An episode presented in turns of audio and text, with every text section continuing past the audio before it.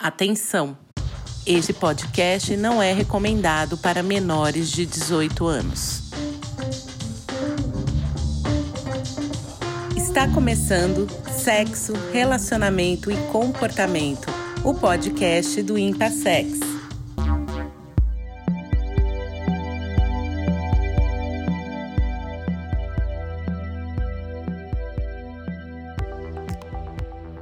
Boa noite, pessoal! Estamos aqui outra vez e hoje eu acho que é um bate-papo daqueles bem bons, onde eu tô extremamente bem acompanhada, né, dessas pessoas com quem eu tenho convivido muito nessa quarentena, de algum jeito, não da forma como nós gostaríamos, mas é, a gente tem se aproximado bastante. São profissionais dedicados, são pessoas capazes para discutir o tema e hoje o tema é relacionamentos abertos e monogamia. Eu gostaria que vocês abrissem os microfones de vocês e que a gente começasse se apresentando. Vamos lá, Tiago, começa por você, por favor. Eu sou o Tiago, eu sou psicólogo pela Universidade de Taubaté, sou mestre em análise do comportamento aplicada, tenho uma formação primeira, e acho que é isso que torna o grupo da Carla sempre tão heterogêneo. Tem uma formação bastante empenhada, eu diria, em conceitos de análise do comportamento, né? especialmente quando a gente está falando em autismo. E o meu interesse em estudar desenvolvimento típico e amor, de um modo geral, do ponto de vista da análise do comportamento, é mais recente, de uns anos para cá. E, como sempre, o Impassex abre portas, né, para mim. Tô muito feliz de estar aqui, Carla. Oi, gente, boa noite. Meu nome é Tomás. Eu sou formado em administração e psicologia. Hoje sou aluno do Impassex, do curso de especialização em sexologia aplicada. E tô bastante ansioso para a live de hoje para eu poder aprender com esse grupo que sempre tem tanto a ensinar e fico sempre muito ansioso para isso. Meu nome é Ana Luísa, sou aqui de Brasília. Também sou psicóloga clínica, abordagem humanista. É, sou licenciada em ciências sociais pela Universidade de Brasília e atualmente também faço o curso de especialização pelo Impassex de sexologia aplicada. Oi, pessoal, boa noite.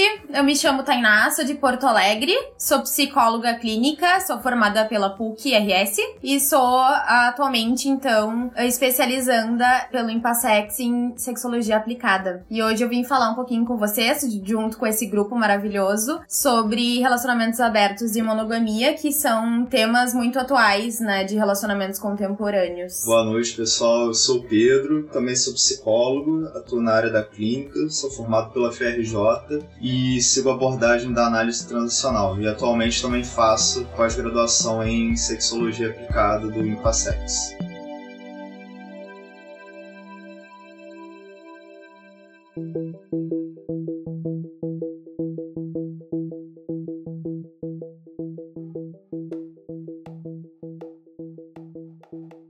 Então, por que, que esse tema surgiu? Quais foram as inquietações ou curiosidades ou estudos que a gente vem desenvolvendo nesse nosso contato e no estudo da sexologia e das formas de se relacionar e inclusive de fazer sexo, o que é que nos mobilizou para estarmos aqui? Bom, acho que eu vou começar já falando então. Na verdade, eu acho que essa live ela nasce do início de eu começar a falar com a Tainá sobre esse assunto. A gente tava conversando, trocando umas figurinhas, porque não surpreendentemente é o meu tema do TCC, do Impassex. Tava conversando com a Tainá sobre isso e dizendo exatamente da importância da gente conversar um pouco mais sobre essas atualizações de relações. Né? Hoje em dia a gente tá tendo várias. Eu nem diria que são novas, eu diria que elas já existiam antes, mas elas vêm agora numa outra forma, atualizadas. E como é importante a gente começar a pensar sobre isso, porque é um tema que tá muito em voga, as pessoas estão querendo abrir os seus relacionamentos, ou estão querendo conversar sobre isso. E existe um universo por trás disso tudo, né? Existem várias modalidades diferentes, existem maneiras e maneiras de se portar dentro dessas relações, as questões contratuais mesmo que também modificam, né, as questões legais também, se a gente for parar para pensar. Então eu acho que é um tema que também atrai muitas pessoas porque as pessoas de fato estão mais curiosas para entender o que que é essa monogamia compulsória, né? Por que que a gente é, nós seres humanos nos tornamos compulsoriamente monogâmicos. Eu acho que esse tema, né, tem surgido mais agora pela questão até de ter se difundido mais o termo da heterossexualidade compulsória, né? E pensando nisso e pensando as questões de gênero, o quanto nos relacionamentos monogâmicos a mulher acaba sendo a maior monogâmica, tendo a, monogamia como compulsória, mais do que no homem. Que o homem, quando ele se relaciona com outras mulheres ou homens em relacionamentos extraconjugais, as mulheres entendem, né, que isso ah, é do homem, né, é hormonal, é social, é biológico. Sempre tem justificativas. E quanto à mulher, isso prejudica de inúmeras formas, né? Do relacionamento com o próprio corpo, da segurança, da autoestima, da mulher como posse, então, desse homem. Então entram muitas questões aí que, então, a gente precisa questionar e não no sentido de desconstruir, de não existir mais, né? Mas para repensar como escolha, né? E não como uma forma da gente só saber se relacionar ou só ser válido e legítimo se relacionar dessa forma. Essa discussão serve mais pra gente poder escolher estar num relacionamento monogâmico ou não, né? Então eu dou início, assim, pensando essas coisas, assim, com vocês, mas acho que tem muito mais aí, para que nem sei se vai caber nessa live, né? Uma coisa que a gente já tava discutindo antes, mais ou menos, sobre esse assunto, né? São os tipos de relacionamentos abertos que a gente tem. Não monogâmicos é o, é o melhor termo. E eu acho legal a gente começar só diferenciando um pouco o que é cada um, que você pode dividir hoje os acionamentos não monogâmicos em três grandes tipos, que são os acionamentos abertos, em que você tem um casal que decidiu, ou do começo, ou a partir de certo ponto da relação, em abrir essa relação então deixar de ser monogâmica. E aí essa nova relação pode incluir outras pessoas de diferentes maneiras. Somente sexual, somente afetiva, afetivo sexual, romântica, enfim. O segundo tipo, ele é um pouco mais profundo do que isso, e isso tem a ver com um pouco o que a Ana falou, a questão contratual, né? Então os acordos que o casal faz, que seria a questão do poliamor. Então o poliamor ele tá um passo além da relação aberta, quando ela fala, olha, nossa relação não tem só duas pessoas, né? Então, diferente da relação aberta que são duas pessoas que são o, o casal principal, que é chamado, né? E aí vem as outras pessoas que vão complementando isso. No poliamor, não. Você pode ter três, quatro, cinco pessoas que têm exatamente o mesmo status da relação e não estão lá só para complementar. Todas elas participam da relação com a mesma quantidade de poder, vamos colocar assim. A mesma quantidade é, é uma maneira ideal, mas o mais próximo disso. E por último, você tem o que é chamado atualmente de amor livre, que são pessoas que constituem uma comunidade que fala: olha, essa questão contratual já não é muito a nossa pegada. Então, que a gente quer algo um pouco mais fluido do que isso e a gente só pretende de não ter um contrato. Então, isso acaba sendo uma espécie de contrato também, apesar deles não enxergarem assim, mas seria uma ideia de cada um vai fazer o que quiser desde que não fira o outro e a gente vai tentar se dar bem dessa maneira. Essa comunidade ela foi já tema de algumas matérias, né? Inclusive aqui em São Paulo, no Copan, aquele edifício famoso que tem no centro, existe uma comunidade de amor livre que é morando lá há alguns anos já. Acho que isso é muito legal também para comentar, se não me engano era a Tainá que tava falando sobre a questão da relação de poder do homem e da mulher diferente na relação não monogâmica, porque, se eu não me engano, eu já vi algumas comunidades de amor livre em que, curiosamente, só tinha um homem no meio da comunidade. Continua sendo essa questão de, olha, tá, é amor livre, mas são várias mulheres com um homem, o que, que isso diz a respeito desses acordos, né? Enfim, acho que isso é mais para introduzir, mas pra gente poder fazer essa diferença. E só comentando também a questão do swing, que é algo que as pessoas costumam ter curiosidade, isso entraria no primeiro tipo. Então seria uma relação aberta em que o swing ele constitui tanto a própria troca de casais em si, né, com as casas de swing que a gente vê, quanto uma comunidade de swing que são pessoas que se conhecem e são como se fosse um grupo fechado, mas ainda existe um casal principal e os, as outras pessoas que vão circundando esse casal. Quando eu penso em relacionamento não monogâmico, você falou muito sobre a questão de, o Tomás mencionou sobre a questão de uma escolha ou não de estar num relacionamento monogâmico ou não, eu penso muito na ideia de uma estrutura, e que essa estrutura está muito ligada a um patriarcado, que historicamente ela está ligada com a questão da herança e como que isso ao longo do tempo foi substituído pela ideia do amor romântico, né? Já não é mais tanto a questão de me assegurar que a prole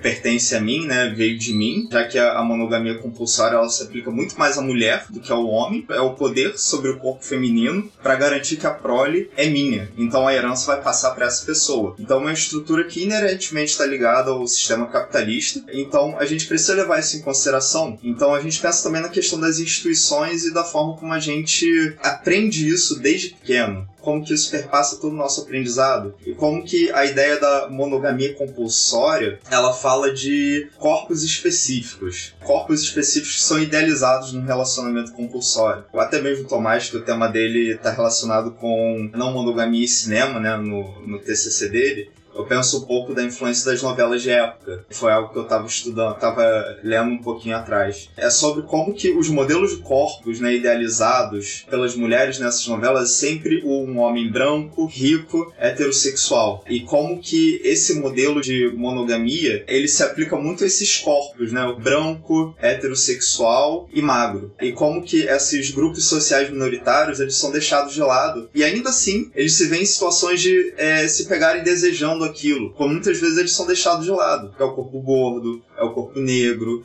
tudo aquilo que não se enquadra na norma, né? Tudo aquilo que não é, não tá no nosso normal da monogamia compulsória. Eu tava tendo essa discussão hoje, inclusive. Teve uma novela um tempo atrás, não vou citar nomes aqui, se passava supostamente na Índia, que falava sobre a questão dos intocáveis e tal. E é muito engraçado quando você fala sobre a questão do intocável, né? De falar sobre uma população que teoricamente vive na miséria e tal. E essa pessoa na novela é retratada como um ator famoso da Globo, com mais de 90, branco, magro, bombado. Você fala, cara, peraí, mas tá bom que a novela não precisa ser exatamente real, mas o que, que você tá discutindo ali, né? Tipo, pra alguém se interessar por ele, ele tem que ser o intocável, mas olha, tem que ser desse jeito que fugia completamente. E, e, é exatamente o que o Pedro fala. Você escapa dessa discussão uma vez que a mídia só fala de certas pessoas, de certos corpos, de certa forma. Você fala, tá, mas quão real é isso? Tomás traz a ideia de mídia, né? Hoje de tarde, enquanto a gente conversava no grupo do WhatsApp, eu fiquei pensando, meu Deus, o quanto eu precisava estar preparado para essa conversa e o quanto eu não estou, né? E aí eu joguei no Google só monogamia. Vou ler para vocês o que vem nos tópicos, né? Cinco casais do reino animal que são mais fiéis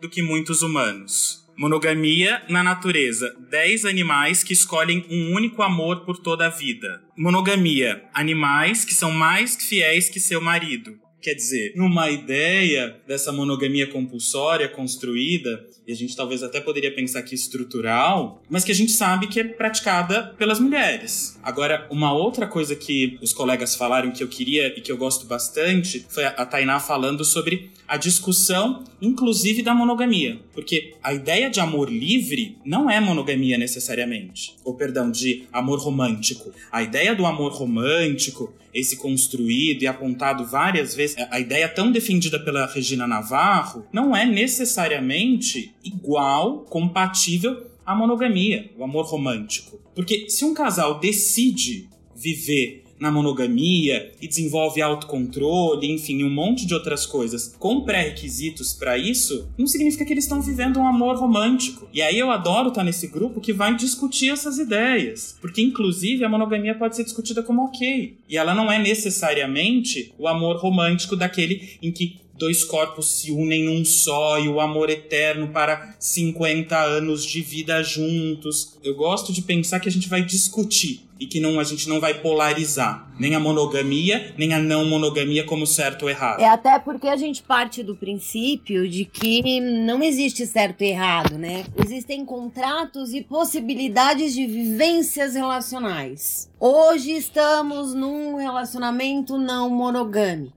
Amanhã por algum motivo, alguma proposta, alguma outra situação, algo que ainda não conhecemos, pode ser que mudemos a, o contrato para um relacionamento monogâmico. E ainda temos que discutir se essa monogamia ela cabe só uma monogamia afetiva ou nós temos uma monogamia afetivo sexual. Então, mesmo dentro daquilo que a gente chama de monogamia, tem uma necessidade de se fazer novos contratos. Ana, quer falar? Eu queria só fazer um adendo ao que o Pedro trouxe, porque esse é exatamente o tópico do meu TCC, da minha pesquisa, e eu acho que é muito relevante a gente trazer isso, né? Porque essa questão das mulheres que são fora do padrão em relação à não monogamia é uma questão muito complexa, porque assim, o que eu tenho pesquisado e lido muito é que esses corpos eles já estão nas esferas não monogâmicas, só que eles estão nas esferas não monogâmicas do lado dos seus parceiros, dos homens. É muito comum, por exemplo, uma mulher negra ou uma mulher gorda, uma mulher que foge desse padrão branco, hétero, cis. Também eu posso aqui incluir as mulheres trans, as mulheres com deficiência, enfim, que não tem esses corpos, né? Que é totalmente pensado dentro desses padrões. O que elas falam muito é que elas são a outra, que as relações que elas mantêm são exclusivamente sexuais. Quando elas perguntam, questionam esse parceiro, ele fala: Não, veja bem, é porque eu tô. É, eu não tô querendo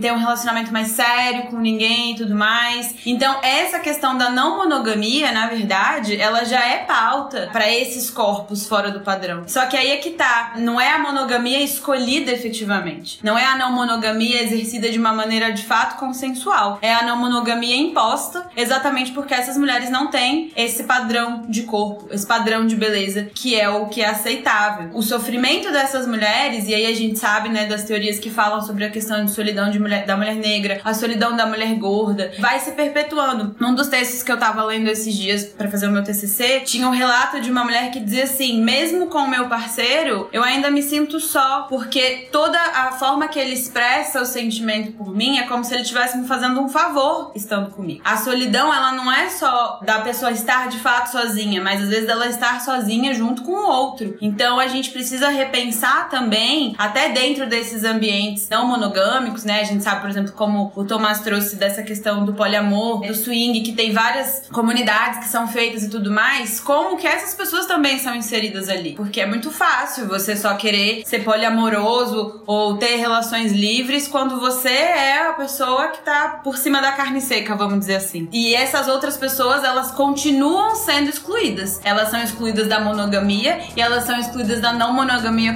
consensual.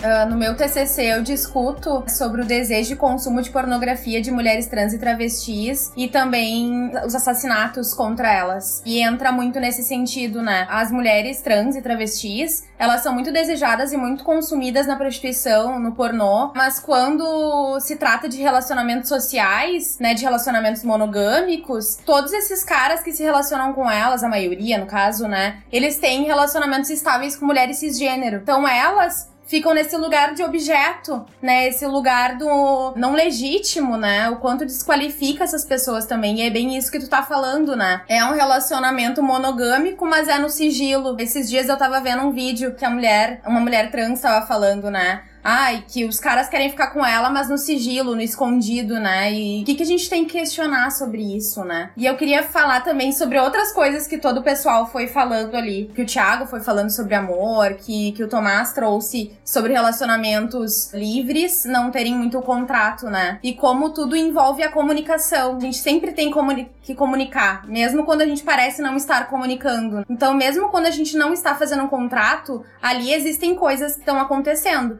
quando a gente tá num relacionamento livre, tudo é aceito dentro do, de não ferir o outro. Tá, então, mas o que que fere o outro? Como é que a gente sabe até que ponto não fere o outro? Que, o que que dá para fazer, né, dentro dessa liberdade? E o quanto isso machuca também, quando não tem uma combinação. Mesmo que não um contrato super bem estruturado, mas quanto, como envolve essa comunicação. E outra coisa, assim, é do amor ser muito conectado e legitimado só com a monogamia. É o quanto é importante pra gente necessário descolar o amor romântico da monogamia, porque a gente pode amar e ser ter relacionamentos abertos, ter relacionamentos poliamorosos, né? O quanto isso vem junto. O amor é ser monogâmico e a prova de amor é ter os ciúmes. E essa questão da possessividade, da posse. Eu acho que o Pedro vai falar um pouquinho mais, eu acho que da negociação sexual conjugal que eu acho que isso é muito importante, aparece muito pra gente que trabalha tanto com sexualidade como terapia de casal. Eu pensei um pouquinho sobre a questão da solidão que a Ana trouxe, né? E algo interessante se observar é que em relacionamentos monogâmicos, heterossexuais, não diz respeito apenas à questão afetivo-sexual de você ter um outro parceiro ali. Fala também da vida da pessoa monogâmica se centrar em cima da vida do casal. Tudo ali gira em cima da vida do casal. Porque se for pegar ali uma questão estrutural estrutural, né, um casal heterossexual, se for seguir o caminho, você tem ali, ok, os dois estão. segue aquela ideia do amor romântico onde um complementa o outro. E aí eu não preciso mais de nenhuma outra pessoa. E como que isso é fonte de sofrimento pra pessoa que se pega ali, olha, mas eu tenho ali uma pessoa que me complementa e ainda assim eu me sinto sozinho. Ainda assim eu tenho desejo por outras pessoas, não necessariamente um desejo sexual, mas o desejo de ter amizade. Por experiência própria, minha experiência no consultório com outros amigos, a quantidade de pessoas que se afasta do convívio social depois que começa um relacionamento monogâmico e amoroso. Como que aquilo ali acaba assumindo uma importância e fala justamente dessa questão da importância da monogamia, né? Onde o principal na vida da pessoa é o relacionamento amoroso e nada além disso. E como que as pessoas abrem mão de amizade, abrem mão muitas vezes se dedicar a outros, por exemplo, hobbies. Eu conheço pessoas que deixam de praticar coisas que eles gostam, como atividades físicas, para ter tempo ali com o outro, porque a ideia romântica no casal apaixonado tem que estar o tempo inteiro junto, tem que estar sempre junto, o tempo livre juntos, e como que isso coopera para gerar sofrimento, gerar solidão dentro do relacionamento. Acho que foi a Tainá que falou sobre a questão do ciúme, e aparece muito essa discussão sobre a naturalização e até romantização do ciúme. Em contrapartida, você vê muitos casais não monogâmicos falando: ah, eu não sinto ciúme. Sentir ciúme é errado. E uma coisa que a gente sempre discute é assim: não é o sentir o ciúme que é errado. Porque o ciúme, ele é algo que você sente assim como raiva, alegria, tristeza. O ciúme, ele é sentido. Você não controla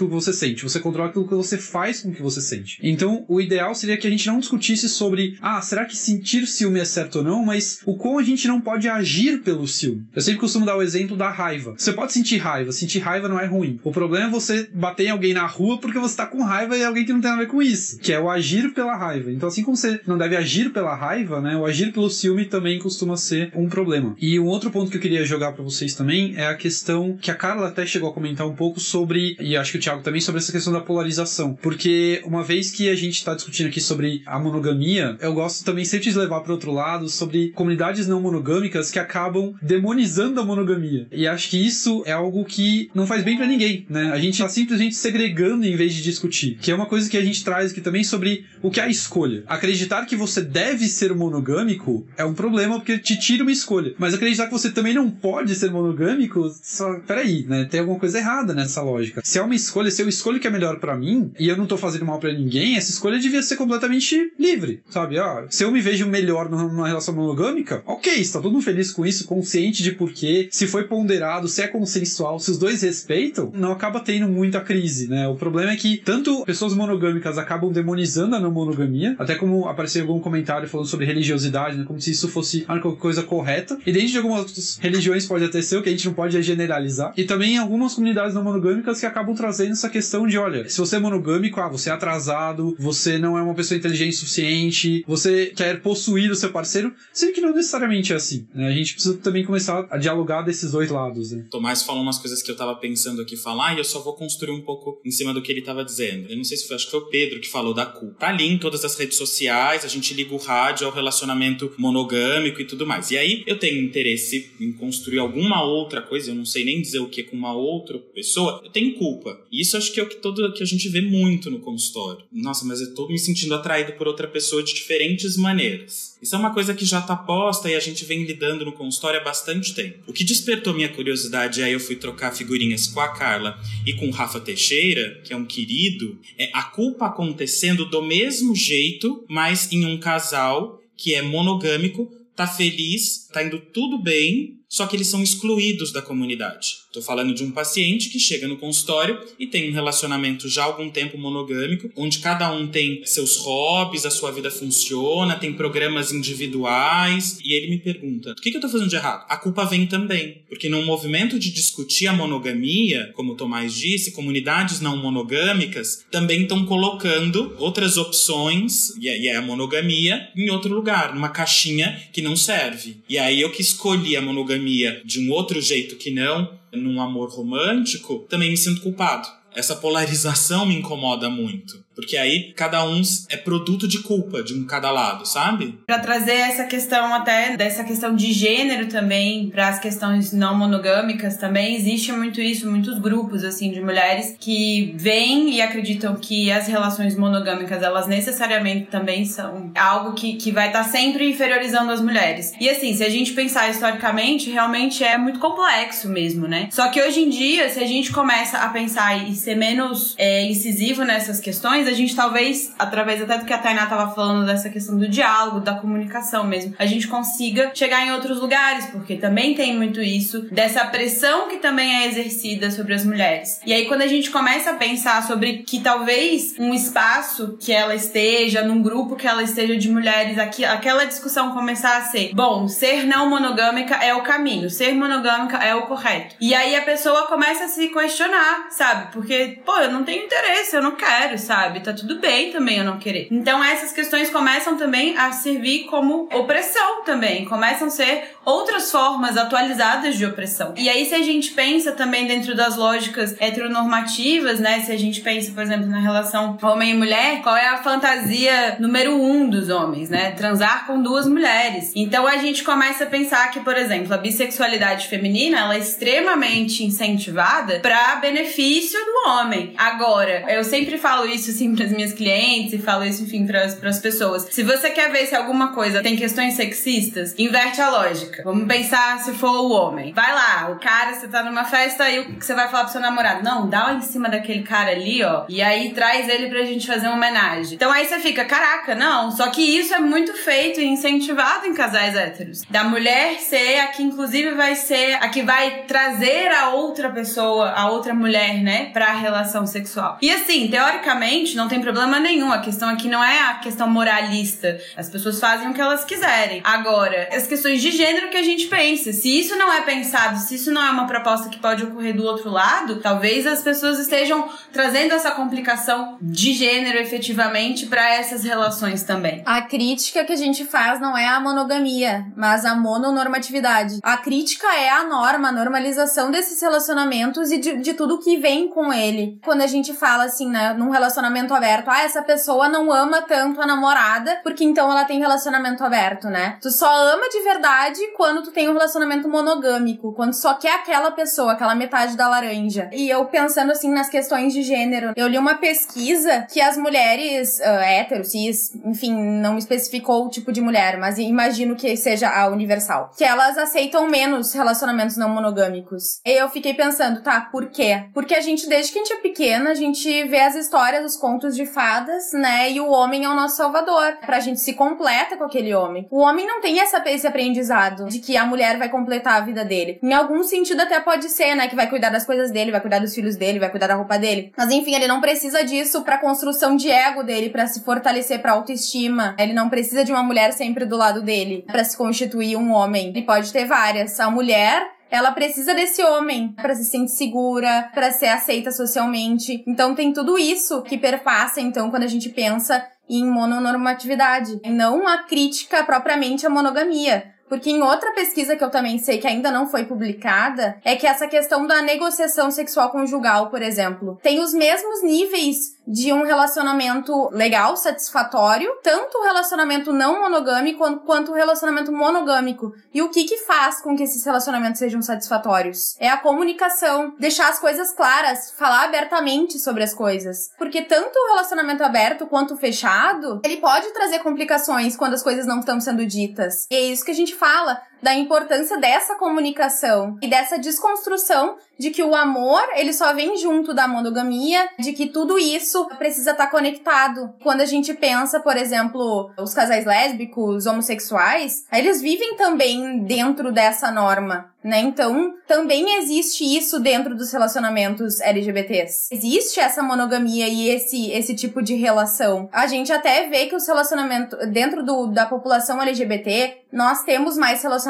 não monogâmicos, porque a gente não é tão cobrado disso, dessa questão da procriação, porque a gente, né, não procria. A gente, na verdade, é invalidado pela essa questão da herança e tudo isso que o Pedro falou da construção da monogamia. Então a gente meio vai pro lado. Só que quando a gente pensa, né, quem é mais legítimo, quem é menos legítimo, se casais homossexuais forem monogâmicos, constituírem casamento e terem adoção de filhos, eles são mais aceitos. Então é meio que uma hierarquia. Quanto mais próximo à norma, mais aceitos e legítimos somos. Eu queria só fazer dois comentários rápidos. É, um é o que a Tainá estava falando sobre as mulheres estarem menos propensas a abrir a relação. E acho que tem a ver muito com o que a Ana estava falando. Quando você pensa nessa questão, você também pode pensar além do que você falou, Tainá, de como a mulher ela é ensinada isso. Mas se você pensa que a maioria dos relacionamentos que se abrem é para ter aquilo que a gente estava falando sobre o homem ter mais de uma mulher ao mesmo tempo, é essa situação pode não ser agradável para a mulher. Ela pode querer um outro cara. E como isso acontece menos, você também pode falar, ah, então talvez seja por isso. A mulher não tem interesse de abrir a relação, porque ela sabe que se ela abrir, ela vai estar tá abrindo para entrar outra mulher e não outro homem. Não sei, tô especulando aqui, mas acho que também pode fazer sentido. E uma outra coisa que eu queria comentar, que era até o que a gente tava falando sobre o amor romântico, né?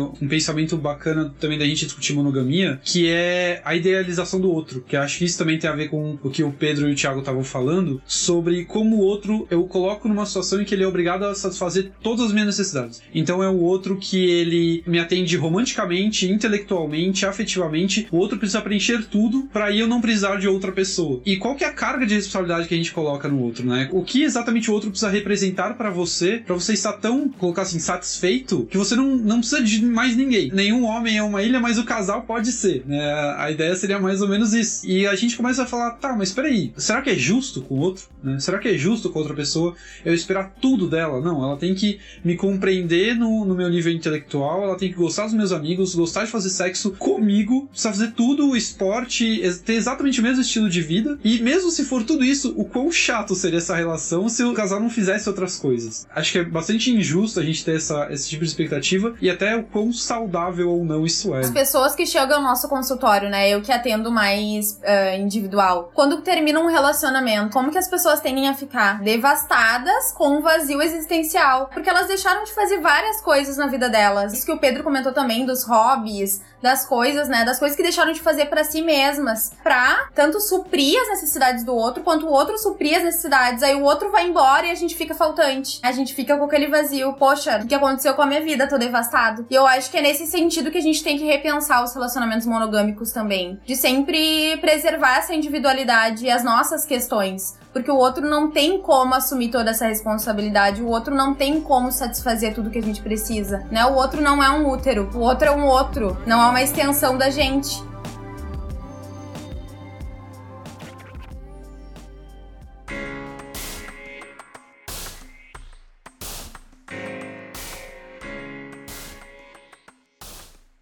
São tão incríveis que eu tenho vontade cada hora de. Eu devia estar anotando aqui o que eu queria comentar da fala de cada um. Primeiro, que do mesmo jeito que a Tainá fala, quando um, um paciente termina um relacionamento e fica perdido, tem também relacionamentos que perduram por anos, porque o companheiro sabe que não vai saber o que fazer. Não é porque tem um interesse, é porque tem medo do que fará depois que terminar. O que, que eu vou fazer quando não tiver mais com quem dividir? É como se estivesse de fato perdendo uma metade. E aí, uma outra coisa que a Tainá trouxe sobre os relacionamentos e aí tô pensando exclusivamente nos relacionamentos gays, a monogamia é muito criticada pelo sistema heteronormativo, ou a não monogamia. E ela é criticada de um jeito muito duro, além de gay, porque aí vem também a homofobia junto. Além de gay, ainda tem que viver nessa orgia, porque é assim que é colocado a não monogamia. Aí vem junto no pacote a homofobia e esse fundamentalismo todo. E é muito curioso, porque eu tava discutindo com a Carla também isso, viu, Tainá? O quanto casais de dois homens são bem aceitos se eles seguirem a heteronormatividade. Os casais mais bem aceitos pela nossa sociedade, de dois meninos, né, de dois homens, e aí tô falando pela minha experiência, enfim, um pouco, são aqueles que, de algum jeito, um deles assume os signos ditos masculinos, enquanto o outro assume os signos ditos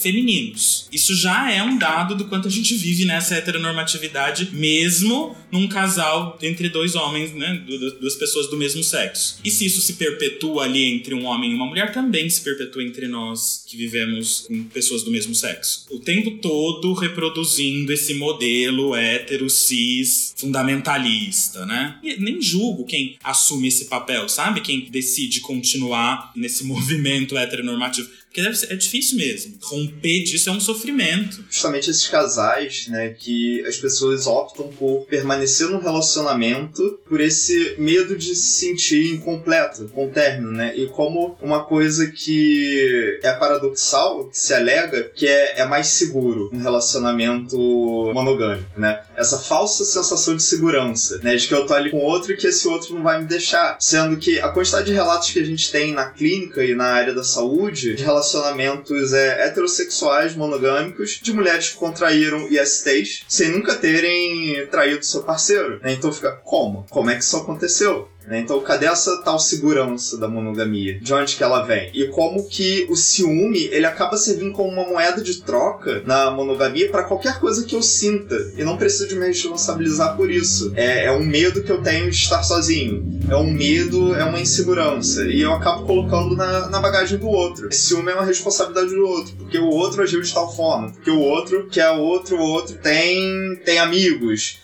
tem um hobby, eu me sinto trocado. Mas espera isso fala do relacionamento ou fala de você? Porque querer que o outro abra mão de, de uma atividade física, de uma amizade, de qualquer outra coisa para estar com você como se fosse uma obrigação dessa pessoa, acho que não é bem por aí que vai o ciúme. Acho importante analisar isso dentro das relações, como que o ciúme serve como essa moeda de coação para manter o outro dentro dessa estrutura monogâmica. E essa estrutura monogâmica, Pedro, ela é tão cruel, ela é tão abusiva, que quando a gente fala sobre desejar pessoas, nós vamos desejar inúmeras pessoas durante a nossa vida. E muitos casais não conseguem sequer conversar sobre as suas fantasias sexuais, porque a fantasia sexual rompe com a ideia romântica de monogamia e de manutenção deste relacionamento. E muitas vezes a ideia que os casais têm é que se eles falarem sobre suas fantasias sexuais, elas vão se tornar realidade. Então tudo é muito mágico, tudo é muito romântico. A força do pensamento tem poder. É como se o segredo fosse pensar que e aí as coisas acontecem. Então o tempo todo existe uma dificuldade de comunicação do casal, porque o que acontece acontece entre as orelhas nunca é monogâmico, compulsório. Muitas vezes as coisas acontecem e as pessoas não têm ideia de por que aquilo aconteceu naquele momento. E aí a gente vai ter culpa porque este indivíduo, ou esta mulher, ou esta pessoa teve um pensamento sexual com uma outra pessoa e a estrutura da relação diz que isso é traição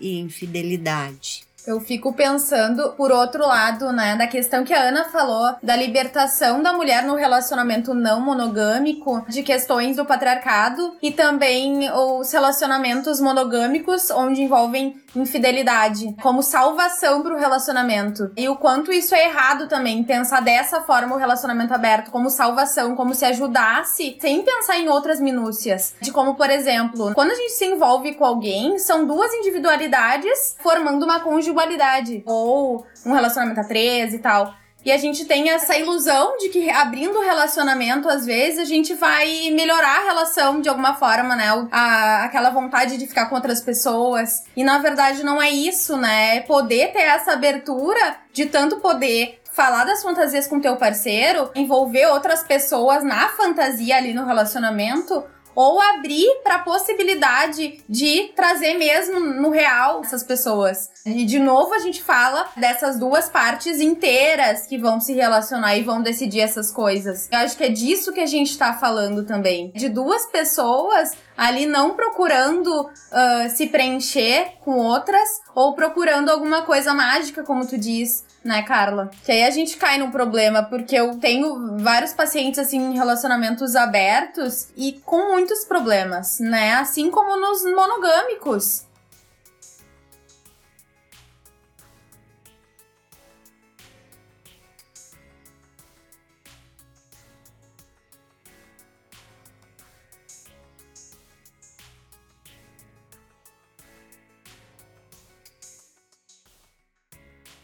Isso, eu acho que a gente tem uma ideia de que ainda é romântico, mesmo nos relacionamentos abertos, de que seremos felizes para sempre. Mesmo Não nos relacionamentos. tudo. Isso, mesmo nos relacionamentos monogâmicos, a gente tem uma ideia de que tudo vai se resolver se a gente mudar aqui. E porque tem um processo educativo de que o relacionamento salva o indivíduo. E eu penso que não tenha nada de novo nas relações não monogâmicas, elas são ancestrais, mas tudo neste momento é a busca da tal felicidade sem fim. E aí a gente vai jogando o pó do pilim pim pim. O que a gente precisa E a felicidade, né, Carla, sem as frustrações e as limitações. tudo Exatamente. Isso. Porque se relacionar com outro é se relacionar com outro, não com uma pessoa igual a ti, que deseja as mesmas coisas que tu. A gente sempre tá envolvendo outra pessoa, que a gente tem que escutar, que a gente tem que comunicar, que a gente tem que ver o que, que ela gosta, o que, que ela quer também. Né? É Isso- maravilhoso isso, porque assim, quando envolve o outro, não tem perfeição, já não tem perfeição comigo só. Imagina envolvendo um outro, ou dois outros, ou três outros. Eu acho que assim, as experiências engrandecem. Agora, ter a ideia de que existe um- uma fórmula mágica para uma felicidade relacional e sexual é o que eu vejo muitas vezes essa angústia de Ai, eu tento aqui, não dá, eu tento ali, não dá. Quer dizer, tem uma super idealização de modelos relacionais que eh, quando junta humano, a coisa é complicada. Vai dar probleminha.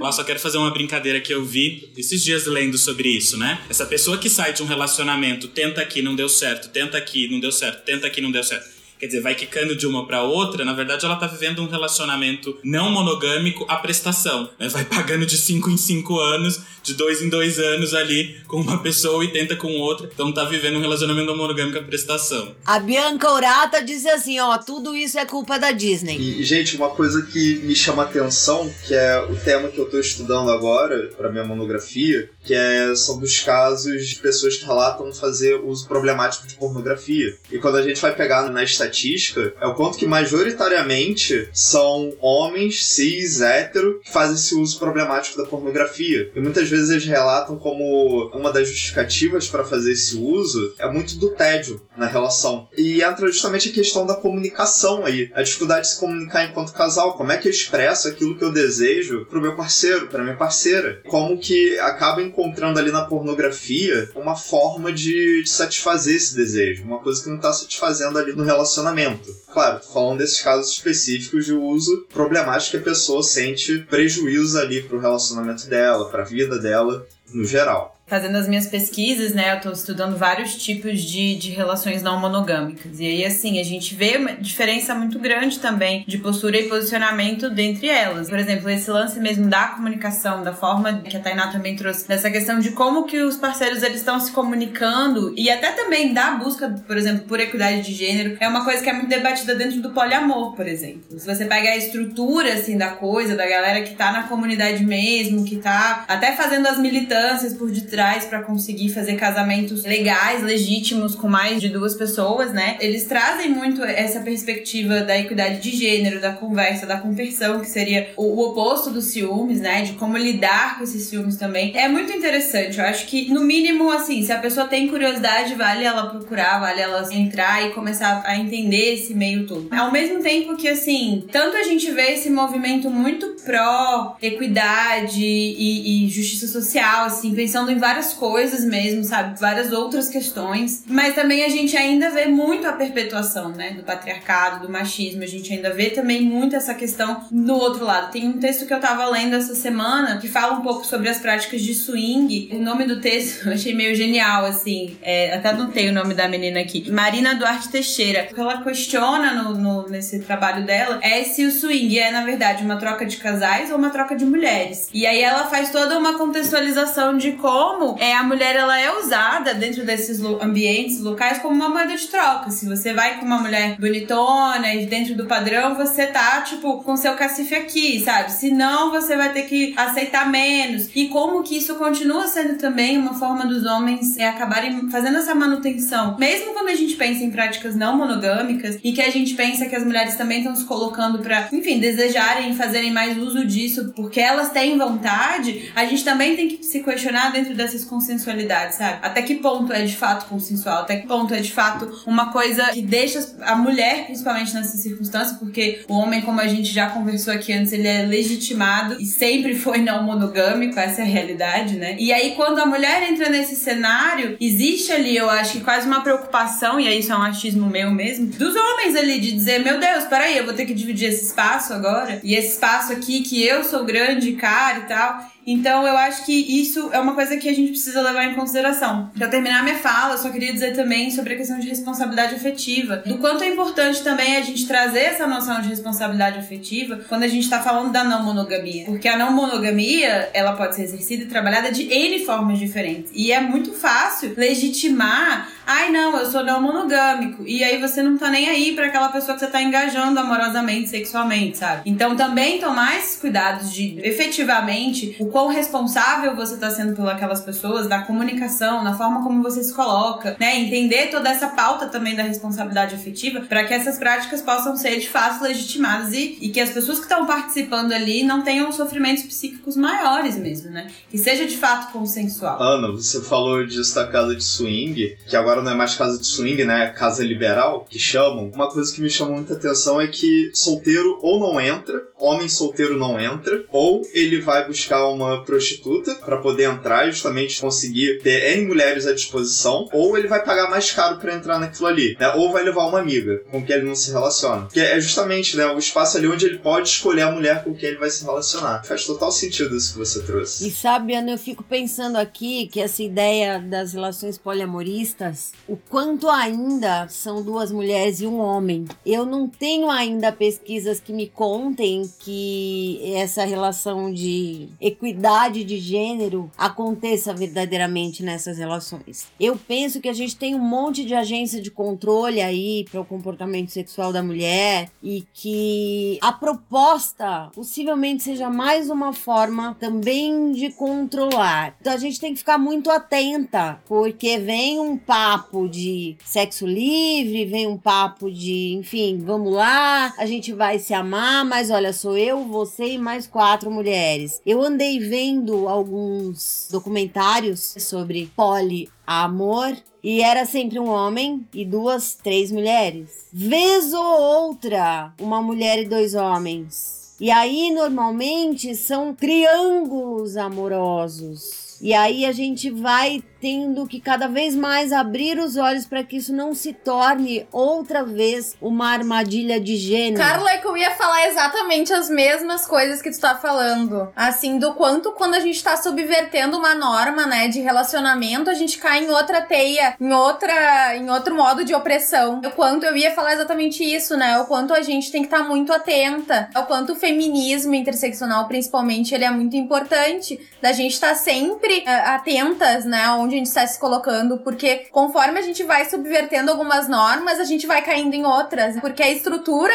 é muito forte. A estrutura do patriarcado, a estrutura do machismo, da misoginia, tudo isso é muito fortalecido. Então, quando a gente vai ter relacionamento livre, é muito assim fácil da gente cair nisso. A gente tá muito atento. E vai trazendo essas atualizações também. A gente pensa numa lógica, no meu TCC eu tô trabalhando esse conceito de micromachismos, que eu sei que tem várias questões problemáticas por detrás, mas eu acho interessante porque a gente não pensa num machismão, assim, naquela coisa tipo homem bate mulher, sabe? A gente pensa numa coisa mais micro mesmo, sabe? É assim, ah, mas você não quer isso. É uma coisa bem mais construída no pequenininho mesmo, sabe? Isso é uma coisa que a gente precisa mesmo se atentar demais. E assim, Carla, só fazendo um adendo do que você falou, essa é a minha área que eu tô estudando, então assim, eu li muitos textos da galera poliamorista e muitos textos textos que traziam essa questão de como é a vivência efetiva das mulheres nesses grupos. E uma coisa que elas falam é que, assim, elas sofrem muito mais assédio, por exemplo, por pessoas dentro e fora do grupo. Porque se elas se auto-intitulam abertamente poliamoristas, é quase como se fosse um convite para os outros homens, sabe? Assim, não, então ela é poliamorista, tá tudo certo, eu posso fazer o que eu quiser com ela. É isso que eu fico com muito medo. Isso me lembra muito a prostituição versus exploração sexual. O quanto quando a gente se dispõe a uma coisa, às vezes rola vários tipos de opressão e violência que eles não vão ser vistos assim. Aí vai ser visto, ah, ela usou a saia, então ela merece ser estuprada, né? É tipo isso, é a mesma lógica, assim. E o quanto o corpo feminino ainda é objetificado, Tainá. Ainda o quanto o nessas tempo relações. todo a gente precisa estar atenta, mesmo quando a ideia é libertária. Exatamente por isso que não é a questão da, da crítica ao modelo de relacionamento. Eu acho que tem muitos benefícios, né? Mas a gente tem que estar sempre muito atento. E quando a Ana fala do micromachismo, isso é muito importante, porque assim, a sociedade já assimilou que o homem que bate na mulher é feio, que é ruim, né? Que não deve fazer. Mas todo o homem fica o tempo inteirinho violentando as mulheres, né? Da forma mais pequena. E aí isso é visto como mimimi. Só que é dessa maneira, a gente falando no mimimi, nessas pequenas coisas, que a gente vai desconstruindo uma estrutura que é tão fortalecida. Porque é no pequeno, é no sutil, é no velado. Quanto é importante a gente falando nisso. E a gente aqui, como psicoterapeutas, né? O nosso papel também político dentro do consultório. O quanto a gente tem que falar sobre isso. Porque isso é saúde, né? Um outro ponto, e eu, eu juro que eu não falo mais nada.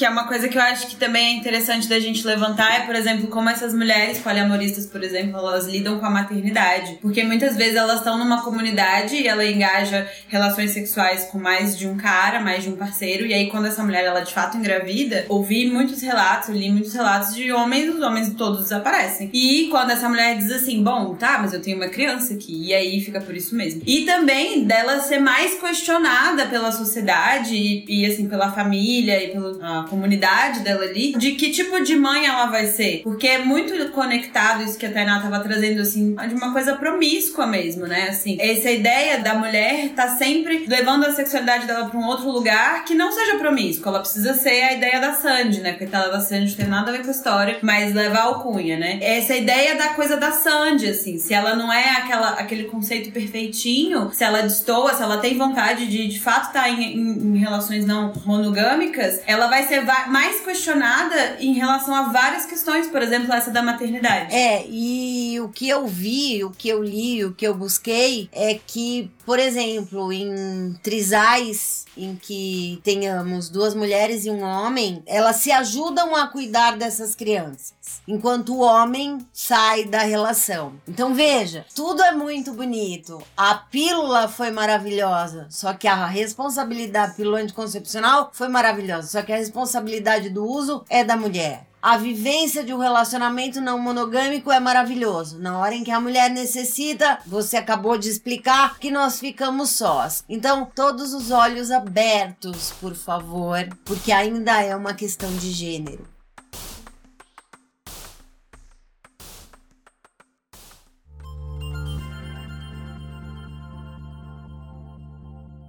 Vamos nos despedir. Isso aqui tá uma delícia. Eu ficaria com vocês aqui até amanhã. E eu quero agradecer, assim, imensamente cada uma e cada um de vocês, porque é uma enorme satisfação ter vocês aqui, poder aprender com vocês e poder fazer parte da vida de vocês. Muito obrigada pela escolha do tema. E agora eu vou pedir pra você, Tomás, se despedir, Tomás. Bom, gente, eu também queria agradecer. É sempre uma honra pra mim poder estar nessas lives com essa equipe que é tão diversa e tão incrível. Se todo mundo aqui pudesse, acho que gente ficava horas aqui discutindo esse tema que é tão vasto e tão complexo. É isso, gente. Eu acho que o, o ponto de resumo de tudo isso é comunicação. Acho que era o Pedro que tava até falando bastante sobre isso, de a gente precisa falar. E nunca essa questão de polarizar, como o Thiago falou, de não é demonizar um lado ou outro, a gente só entender e conseguir sempre questionar. Quanto mais a gente questiona, melhor as coisas ficam. Muito obrigada de novo. Hoje, inclusive, é um dia muito especial pra mim estar aqui com vocês. Tá sendo minha superação pessoal do dia. E foi ótimo, foi incrível.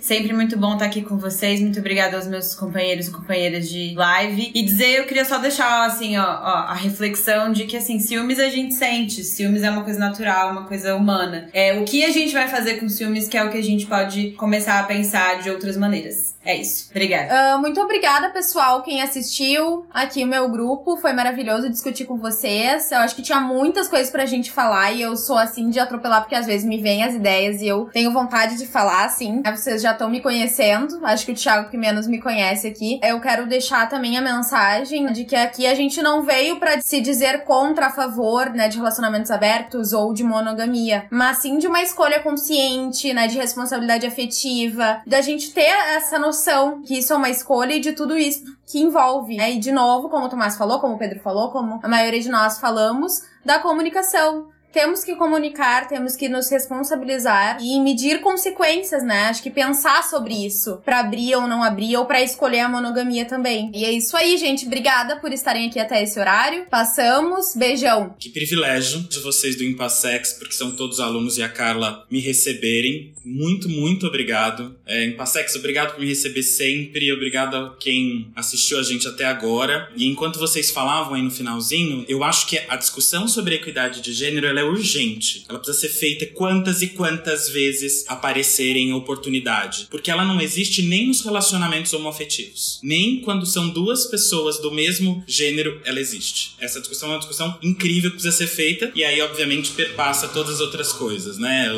Outros pontos e outras discussões. Então, muito obrigado. É isso, quero muito agradecer a oportunidade de estar aqui de novo. Agradecer aos meus companheiros e companheiros de profissão, ao Impassex e a todos vocês que assistiram e também eu acho que foi uma ótima oportunidade porque nós, enquanto profissionais de saúde mental, nós também somos sujeitos, estamos imersos nessa estrutura e também estamos sujeitos a cometer essas normalizações se a gente não refletir. Penso que isso aqui é um espaço, um ambiente muito propício para essas novas reflexões e para vocês que estão assistindo. Não aceitem aqueles que tendem a te trazer de volta para essa norma monogâmica. Vocês não são obrigados a se submeter a essa norma se o seu profissional de saúde mental propor isso. Você não é obrigado. Você tem o direito de continuar sendo quem você é. Um orgulho tê-los na, na equipe em Passex, porque agora vocês já não são mais alunos. Vocês já são profissionais prontos para desenvolverem seus trabalhos com essa proposta humanitária de acolhimento, de inclusão. Muito obrigada, obrigada mesmo. Eu acho que a nossa quarentena tem sido muito bem acompanhada. Então voltem sempre. Eu acho que eu vou ver algum de vocês na semana que vem e a gente vai se falando. Aninha, um beijo que a sua semana termine bem. Tainá, você também, viu? Meninos, beijo. Tchau, pessoal.